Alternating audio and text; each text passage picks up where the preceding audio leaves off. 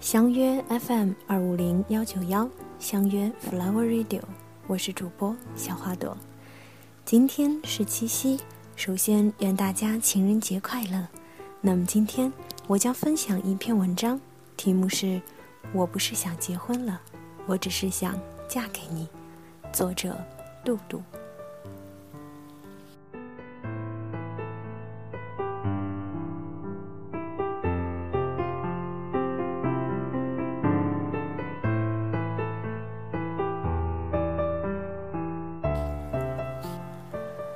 高中时候第一次遇见易小姐，她梳着那种可以被称为非主流的发型，耳朵上戴着五个耳钉，坐在我的前面。易小姐的形象在当时没有见过不良少女的我们的眼里，实在是炫酷到不行。由于座位离得近，课间的时候，我们前后四个人经常一起聊天，有时候也会说到未来，谁会先结婚，谁会先生孩子。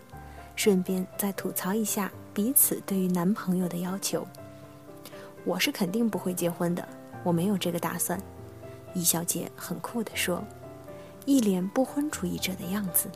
少来，一般说不结婚的都是最早结婚的。我们三个异口同声地说。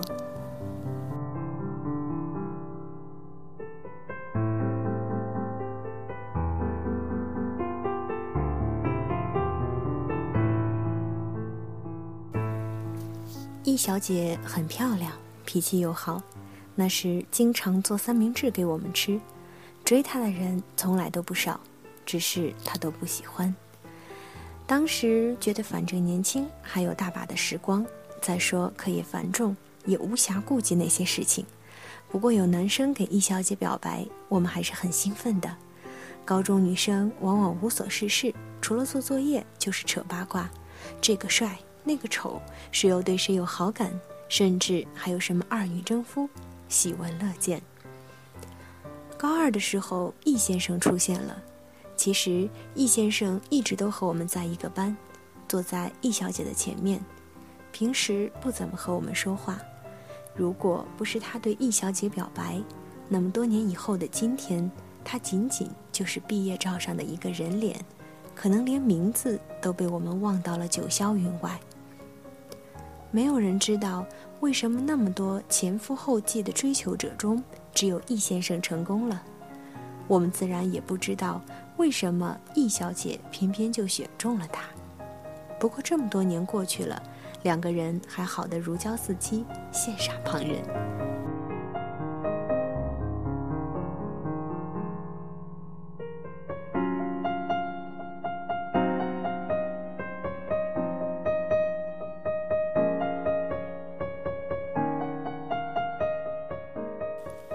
高考之后，易先生和易小姐考进了同一座城市的两端的两所大学，路程大概需要两个半小时，地铁到公交再到小巴，最后还要靠步行。易先生心疼易小姐，总是自己跑去看她。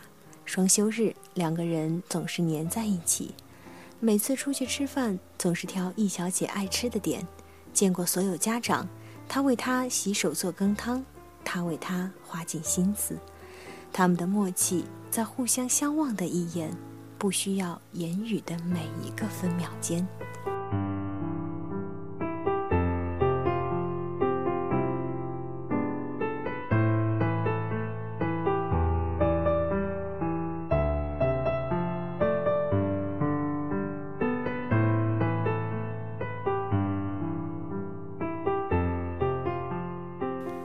想来想去，似乎也没有什么很特别的、惊天动地的事情可以拿出来写，只能说一切都在不言中。仔细算算，两个人在一起的时间已经快要五年了。想到当初他们在一起一年的时候，问易小姐有没有结婚的打算，她总是说到三十岁再说。过了几年，便改口成了二十五吧。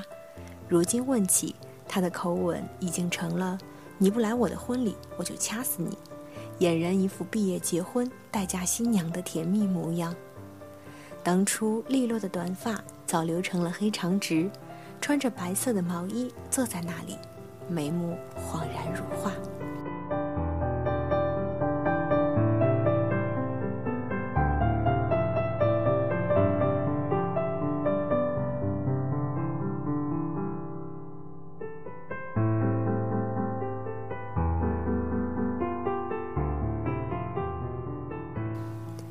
如果当初易小姐遇见的不是易先生，那这个故事又会是怎样呢？世事之间，真的不过都是机缘巧合，让易小姐开始打算结婚的，并不是家里人的催促、老人的期盼，而是易先生这个人。很多人都说还没有准备好结婚，也许欠缺准备的不是心情，而是一个能让你确定下来的人。一个你不介意在他面前展露不完美一面的人，同样，也是一个让你准备好接受他的不完美的人。想想这世上有很多事都是这样，结婚和做菜也差不多，时候不到，火候不到，再好的食材也做不了好菜。那个人不出现，或是出现了，你们不愿意去磨合、去包容，总是郎才女貌。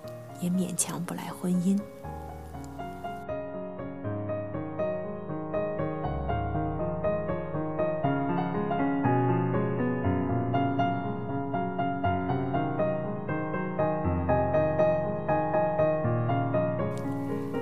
一直都觉得，在看过的所有名家的情话当中，最美的还是钱钟书老先生的那句：“在遇到他以前，我从未想过结婚的事。”和他在一起这么多年，从未后悔娶过她，也再未想过其他人。钱钟书遇到了杨绛，沈从文遇到了张兆和，三毛遇到了荷西，易先生遇到了易小姐，而我，也遇到了你。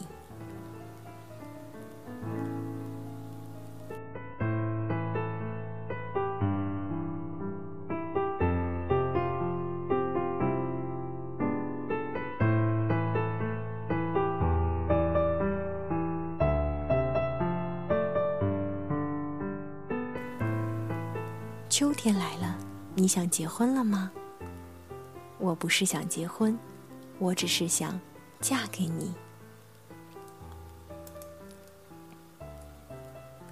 在七夕这个浪漫的日子里，在 FM 二五零幺九幺的电波当中，主播小花朵祝愿所有的听众朋友都能够遇到那个让你想确定下来的人，并一直幸福下去。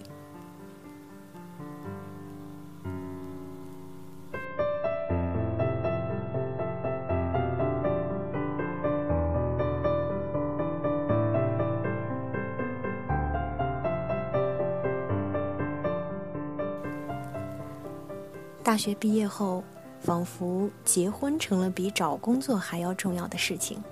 身边单身的姑娘还是那么多，家里人也都开始催促他们了。那么下期节目当中，我将和大家聊一聊我身边的那些没结婚的普通姑娘们。如果您有想说的话，可以留言发送给我。那在下期的节目当中，咱们不见不散。